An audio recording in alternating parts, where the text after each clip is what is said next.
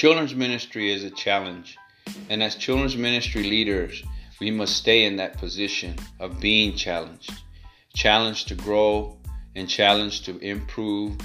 So, as leaders, and we're not in competition with other leaders, we're only in competition with what's possible. So, what's possible involves growth and change. And so, that's what this podcast is dedicated to do. It's dedicated to challenge us and to help us to grow in our leadership capacity as we lead children in this time and in this era.